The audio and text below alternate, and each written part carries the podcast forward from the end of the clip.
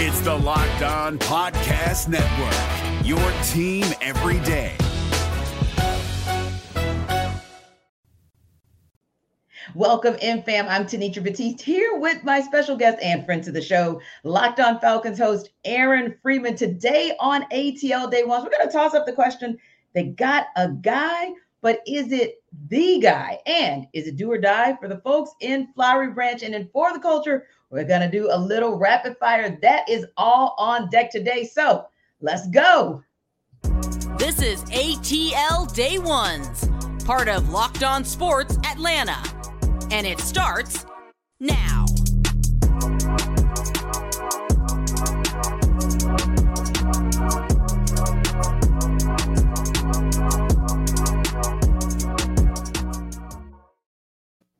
Hey, everybody, we appreciate you stopping by ATL Day Ones. Of course, it is sponsored by Bet Online and powered by you, our locked on family. And for this network, you know how we know you guys are family? Because you have gotten locked on Sports Atlanta over 5,000 subscribers. And we appreciate you for that. Because listen, when we give you the good content, we want you guys to keep coming back and telling other people to come back for that content as well. And Aaron, you know, we got a lot to talk about today, a lot of good things popping off in the Atlanta metro area as far as our sports landscape goes. So let's start with Georgia Tech. We finally got some good news and some news from on the flats. We, of course, were told late Tuesday was confirmed that Brent Key has his interim tag taken off and he is now officially the head coach for the Georgia Tech Yellow Jackets. Now, of course, he went four and four during his eight game stretch. That, of course, was after uh, Tech parted ways with Geoff Collins.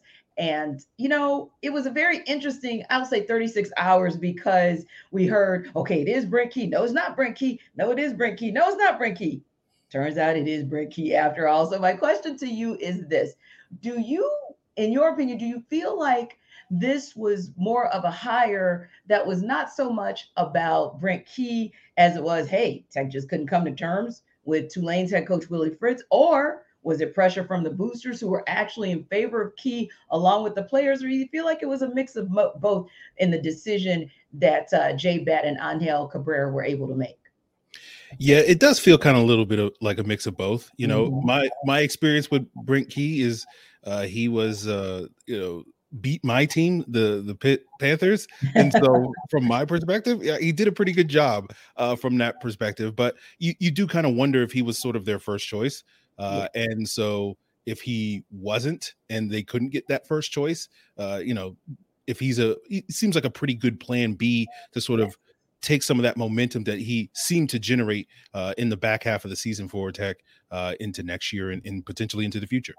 Yeah, and I think that's a great point because it really is about future building. This is an area, whether you look at Georgia or just the South overall, that really UGA has on lockdown for obvious reasons, right? So Geoff Collins, to his credit, tried his best to kind of put a dent in the recruiting efforts of UGA on behalf of Georgia Tech. And on at some point, and at, at times he was able to get some four star players in there, but ultimately it just didn't work out. But I do think there's something a little bit different about Brent Key that could bode well. And maybe that also is a reason that Tech decided, hey, let's go ahead and get this out of the way. We know our regular season is done. So now Brent Key can go back to the war room and start strategizing on how they could possibly do two things, I think, Aaron. Number one, they can get on the recruiting trail and talk about the fact that, hey, he has a legitimate rate, uh, record of success when you look at the fact that he had four wins, something that in three seasons Geoff Collins didn't do, never got past three wins. And the other thing is it gives Brent Key the opportunity to maybe retain some of those players that may have been on the fence. Obviously, you saw the video yesterday. Players really, really love him, support him, and rally behind him. But maybe for those who are on the fence, it's an opportunity to say, yeah, we kind of sort of think that uh, we want to hear what Brent Key has to say before we make the decision on whether or not we're going to go into the transfer portal. And speaking of that, you kind of look at this year and you say, okay, kind of ended well for him. He got to 500, something again that the prior his uh, predecessor did not get to. But when you look at the Georgia Tech program overall, what, in your opinion, would be success? What does success look like maybe in year one, year two, and, and should he get there, year three for Brent Key? Yeah, you know, I think you know the bowls don't count as much in today's college sports mm-hmm. as they mm-hmm. used to right. but i do think getting georgia tech back to a team that you can expect year in and year out to to go to a bowl game each and every year and i mm-hmm. don't know if he can pull that off in year one but like if you can feel like there's progress getting there where it's like okay georgia tech is not this also ran in the ACC. Like they're a legit team that you can start to build towards, you know, maybe two years from now, three years mm-hmm. from now, mm-hmm. they can legitimately challenge, uh, you know, for a potential ACC title, uh, and in, in going that far and, and suddenly making, you know, there's two legit college football teams in the state of Georgia. Yeah, I agree. And I think that is a very legitimate and very reasonable barometer for success, right? Because Clemson, at least what we've seen the last couple of years, they're not quite that Clemson anymore. And Florida State's coming up. So there are teams in the ACC that are starting to say, hey, we can build a quality program and at least contend with Clemson for the ACC title. And, and if you can contend for that title, then that means you could potentially contend for a spot in the college football playoff, or like you said, at least get a high end bowl. Maybe you'll get a New Year's Six bid or something to that effect. So, yeah, I think that that could at a minimum, you almost got into a bowl game somehow this year after the, the horrific start you had. So I think getting to a bowl and contending for that conference title is definitely something that should be a good look. And listen, this wasn't just news here nas- locally, this was news lo- nationally as well. So just like this story, and I'm sure one of the others that we're going to talk about, Aaron and I are going to have reaction to the news that Kyle Pitts had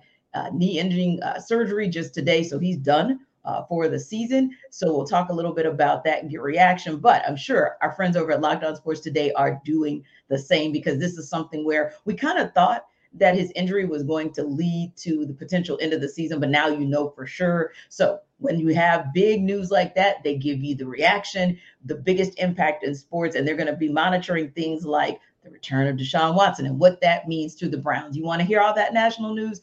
Go ahead and check out Locked On Sports today. Of course, after you check out ATL day one, they'll give you all the news you need. And just like we have for the culture on this show, they have theirs that's called Take of the Day. And I am sure that KP and the story around him and losing him for the season officially is going to be something that you could hear on Locked On Sports today. So again, you go to Locked On Falcons and you download them on the Audacy app. You check out Locked On Falcons as well as ATL Day Ones on YouTube. And so we want you to do that with our two shows as well as Locked On Sports Today, anywhere you download your podcast. Now, we've got some good things going on in the flats, right? And of course, we're looking forward to some potentially good things going on uh, at the Benz this weekend for UGA, but things away from and on some level at State Farm Arena have not been so great for the Atlanta Hawks, but they're trying to get back on track today. They're taking on the Magic. They're hoping,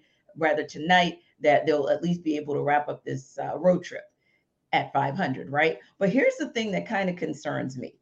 Um, when I look at this game, I feel like, okay, they should win, right? No Jalen Suggs, no Wendell Carter Jr., the only one who's really doubtful for the Hawks would be uh, Jalen Johnson, which don't get me wrong, he's he's been solid off the bench.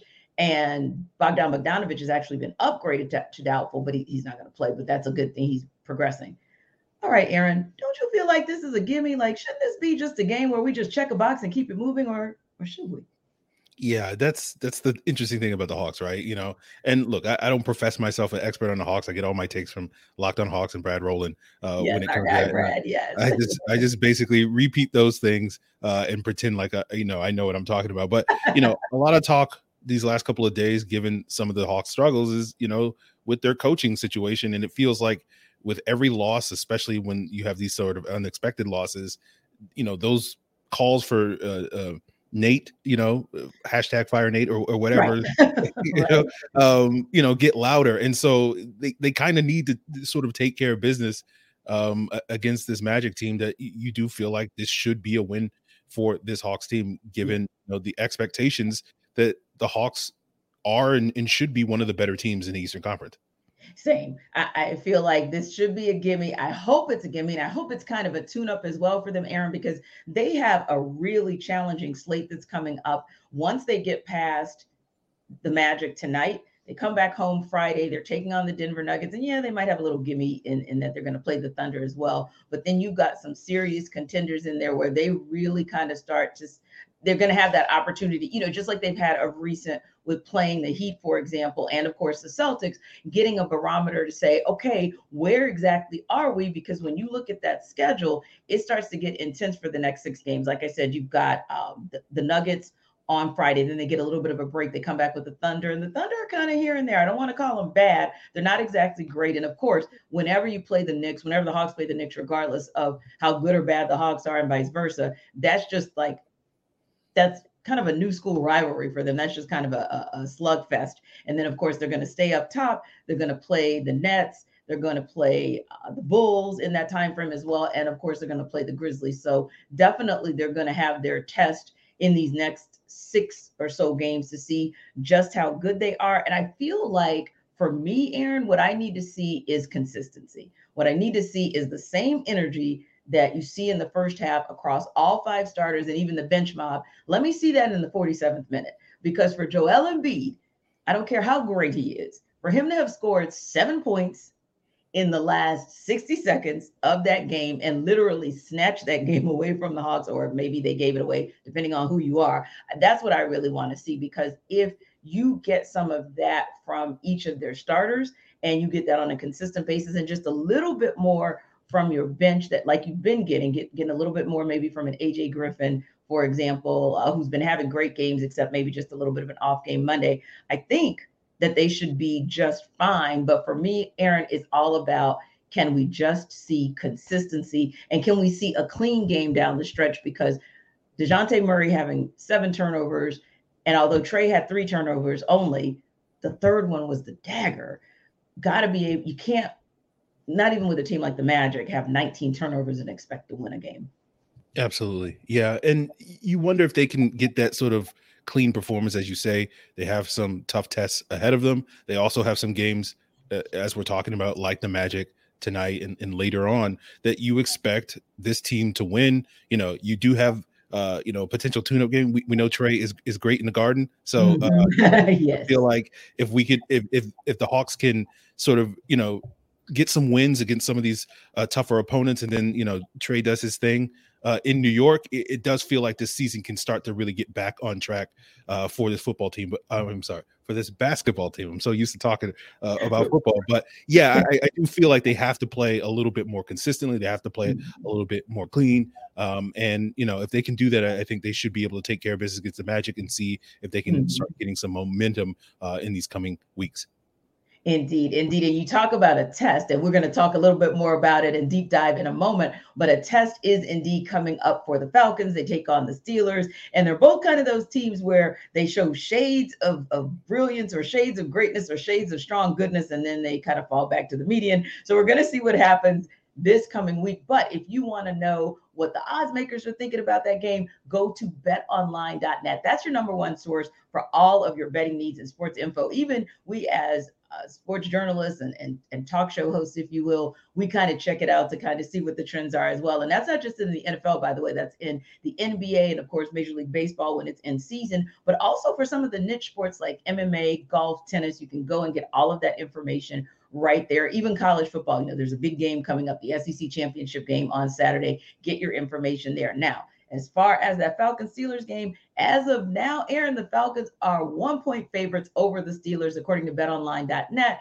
And the over under is around 42. We'll see if that stays. But again, you guys, if you want to know, go ahead and monitor it there. They've got podcasts just like this one where you can get all your information. So again, it's real simple. BetOnline.net because that is where the game starts now.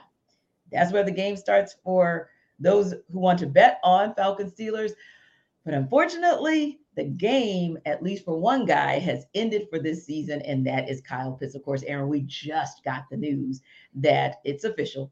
Uh, Kyle Pitts had season ending surgery. And so, of course, we knew we were expecting him to be gone for at least four weeks, probably wouldn't get him back until 15, 16, you know, 17, one of the last games of the season, if you got him back. But now we know we're not getting him back for good. So, my question to you is this We know that the two bigs who went down at the same time were Kyle Pitts and Ta'Quon Graham.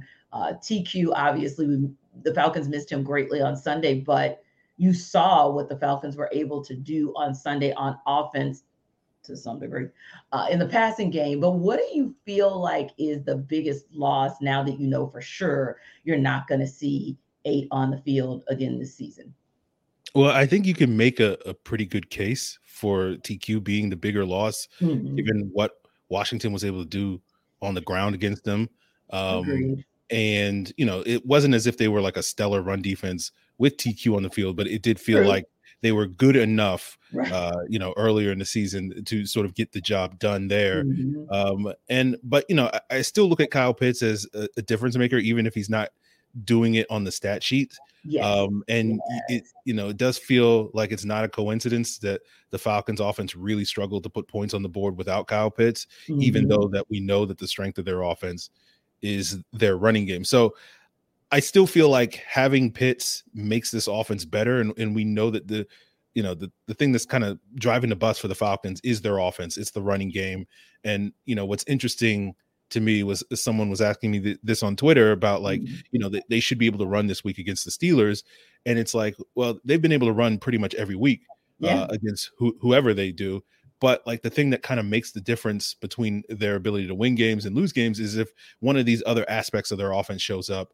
and that's yeah. either the passing game, that's either the defense making plays, getting stops, getting turnovers, or you know doing what CP did a couple weeks ago or earlier in the season with that block punt. You know, mm-hmm. special teams making a play. So yeah.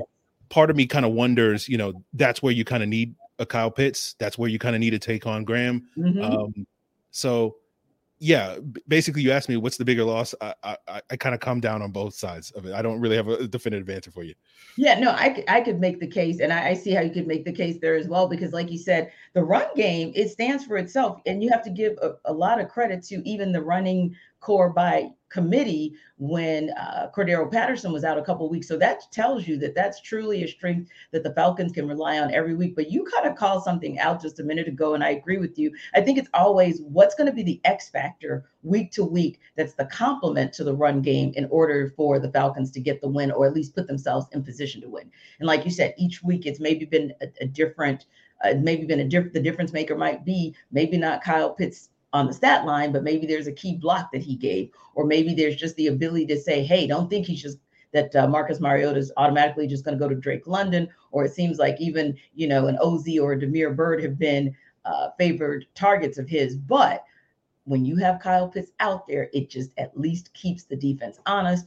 And then, of course, we've seen a couple different times where uh, one member of the defense has literally sealed the game in the end. And then you talked about special teams as well. So yeah, that's kind of where you when you lean to Kyle Pitts, you say, wow, that's kind of an X factor, one more X factor that uh, Arthur Smith doesn't have to work with in, in the toolbox.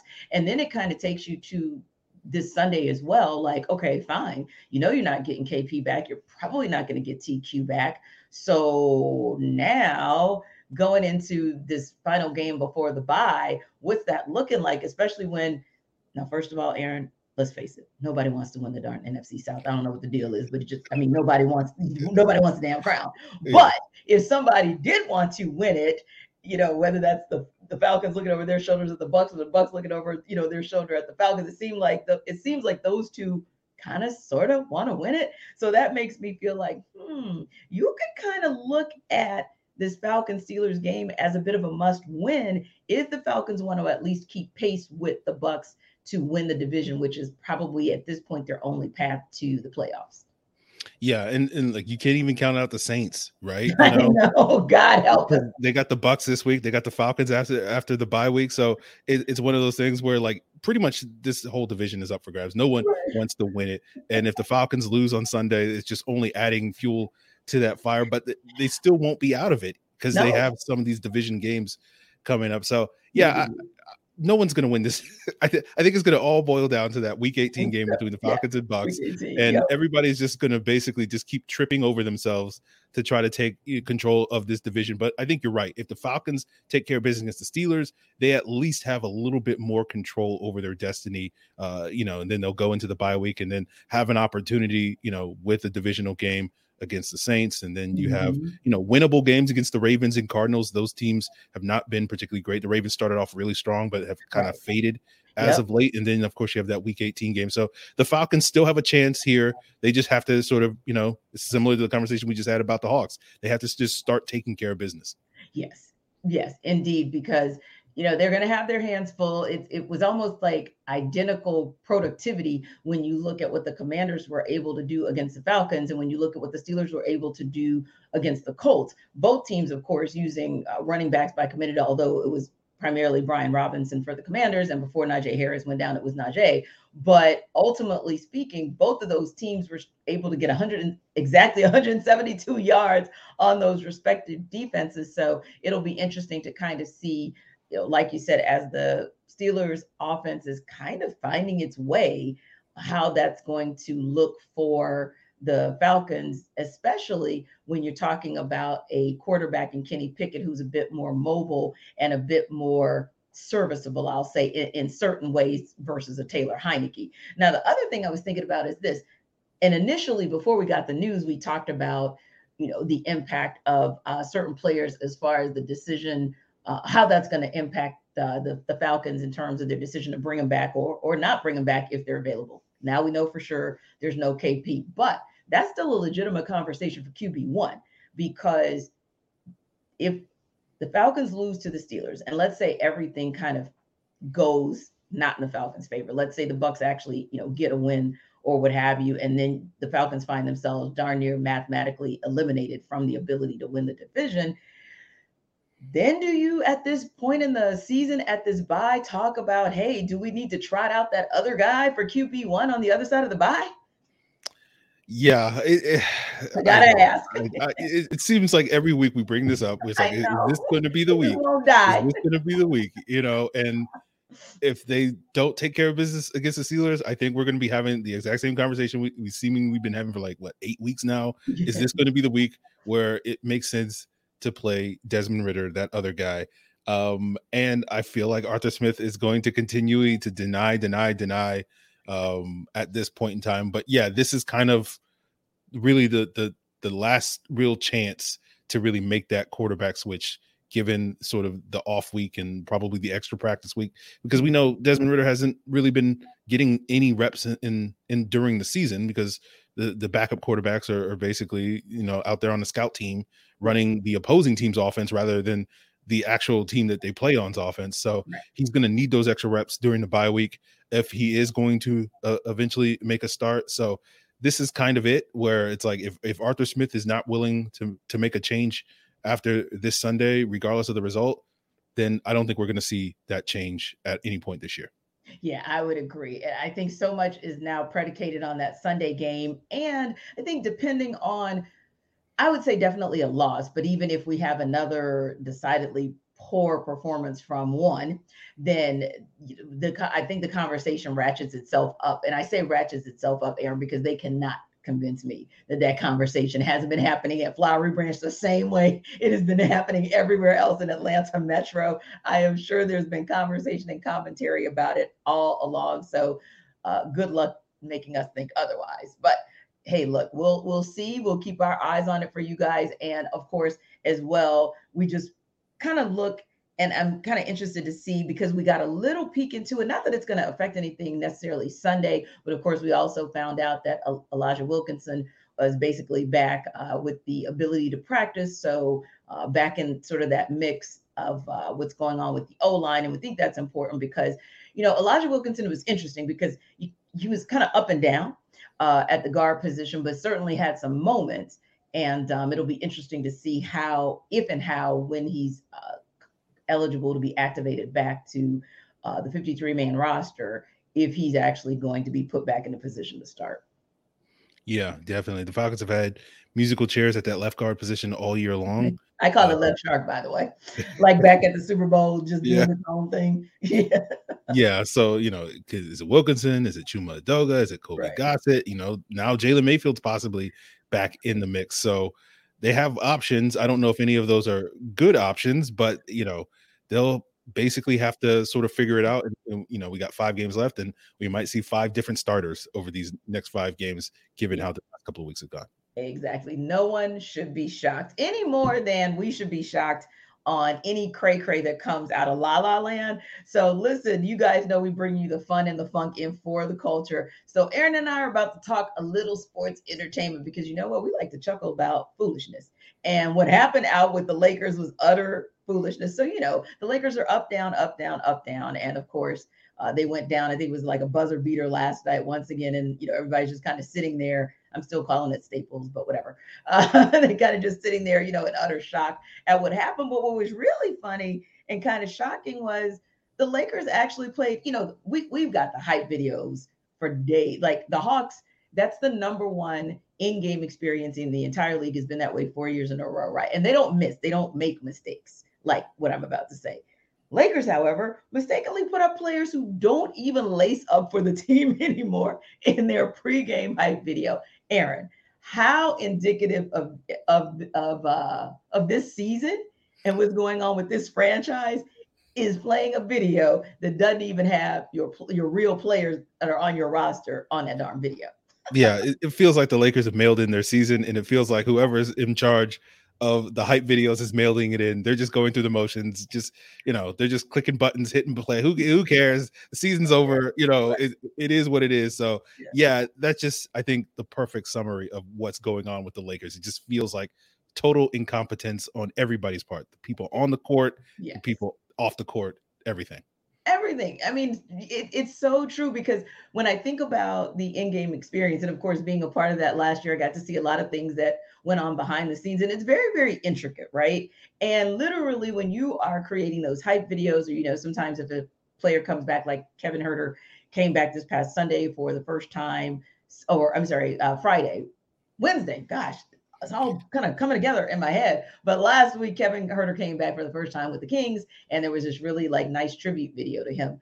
You don't just click a button for the tribute video. Like two or three people have to vet that and make sure that's the footage we want to say, whether it's you know super super hype or whether it's a re- real mellow situation, right? Because somebody like I don't know um, Kevin Knox, okay, they'll acknowledge him when he comes back. The end.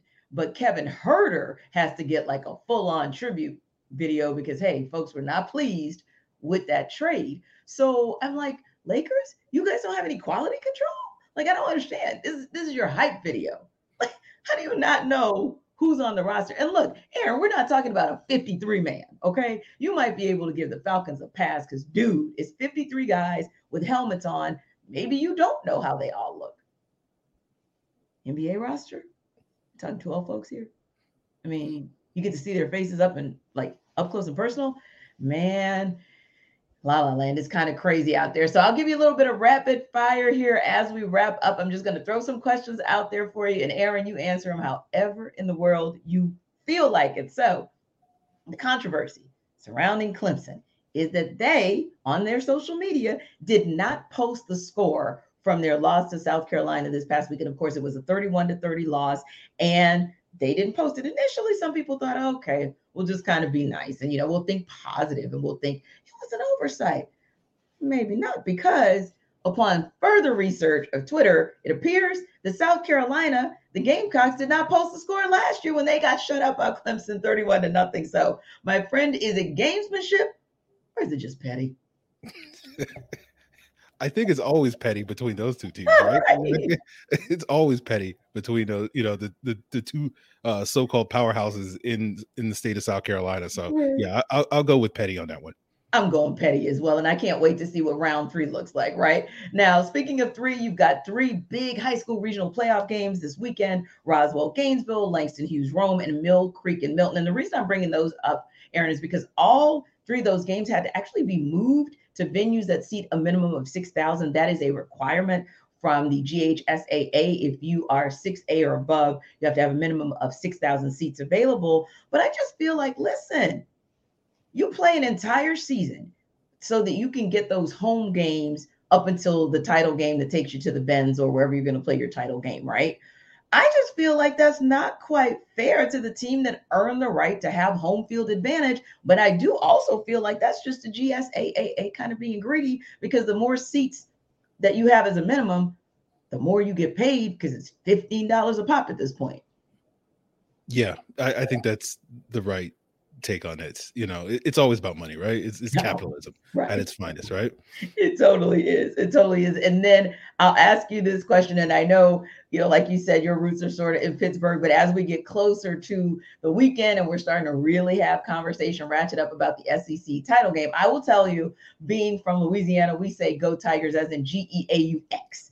And yeah. here in uh, Atlanta Metro or Georgia, you say go dogs as in G O, but then you say D A W G S. So I'm just curious to know what you think as far as will it be go Tigers or will it be go dogs come the end of the night on Saturday? Dogs. I'll always go with the dogs, right?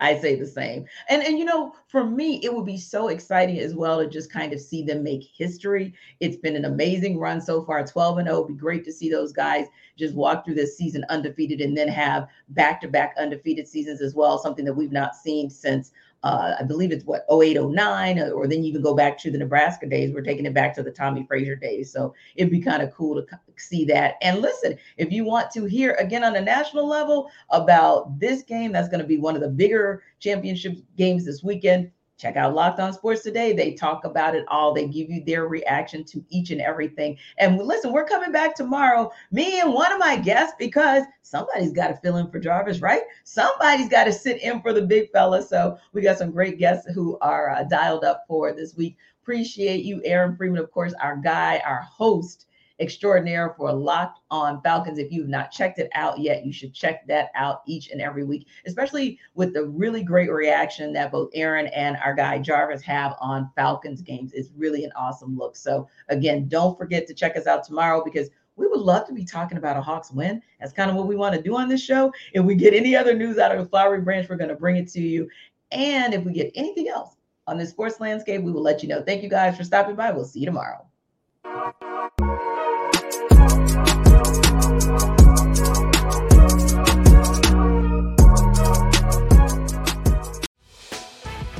Prime members, you can listen to this locked on podcast ad free on Amazon Music. Download the Amazon Music app today.